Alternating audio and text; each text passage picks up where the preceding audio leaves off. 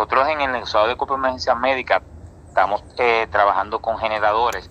Eh, muchas de nuestras bases eh, ya nos están llegando información de que ya hay muchos muchas bases que ya están con, con luz, con ya con electricidad, pero nosotros cada todas las bases tienen su generador y trabajamos con generador. Actualmente desde el día de ayer en, en, en la tarde estamos con generador estamos atendiendo normal, atendiendo los casos normal, no sucedió nada eh, eh, así de, imprevisto, estamos trabajando como, como de costumbre en muchas de las bases con generadores.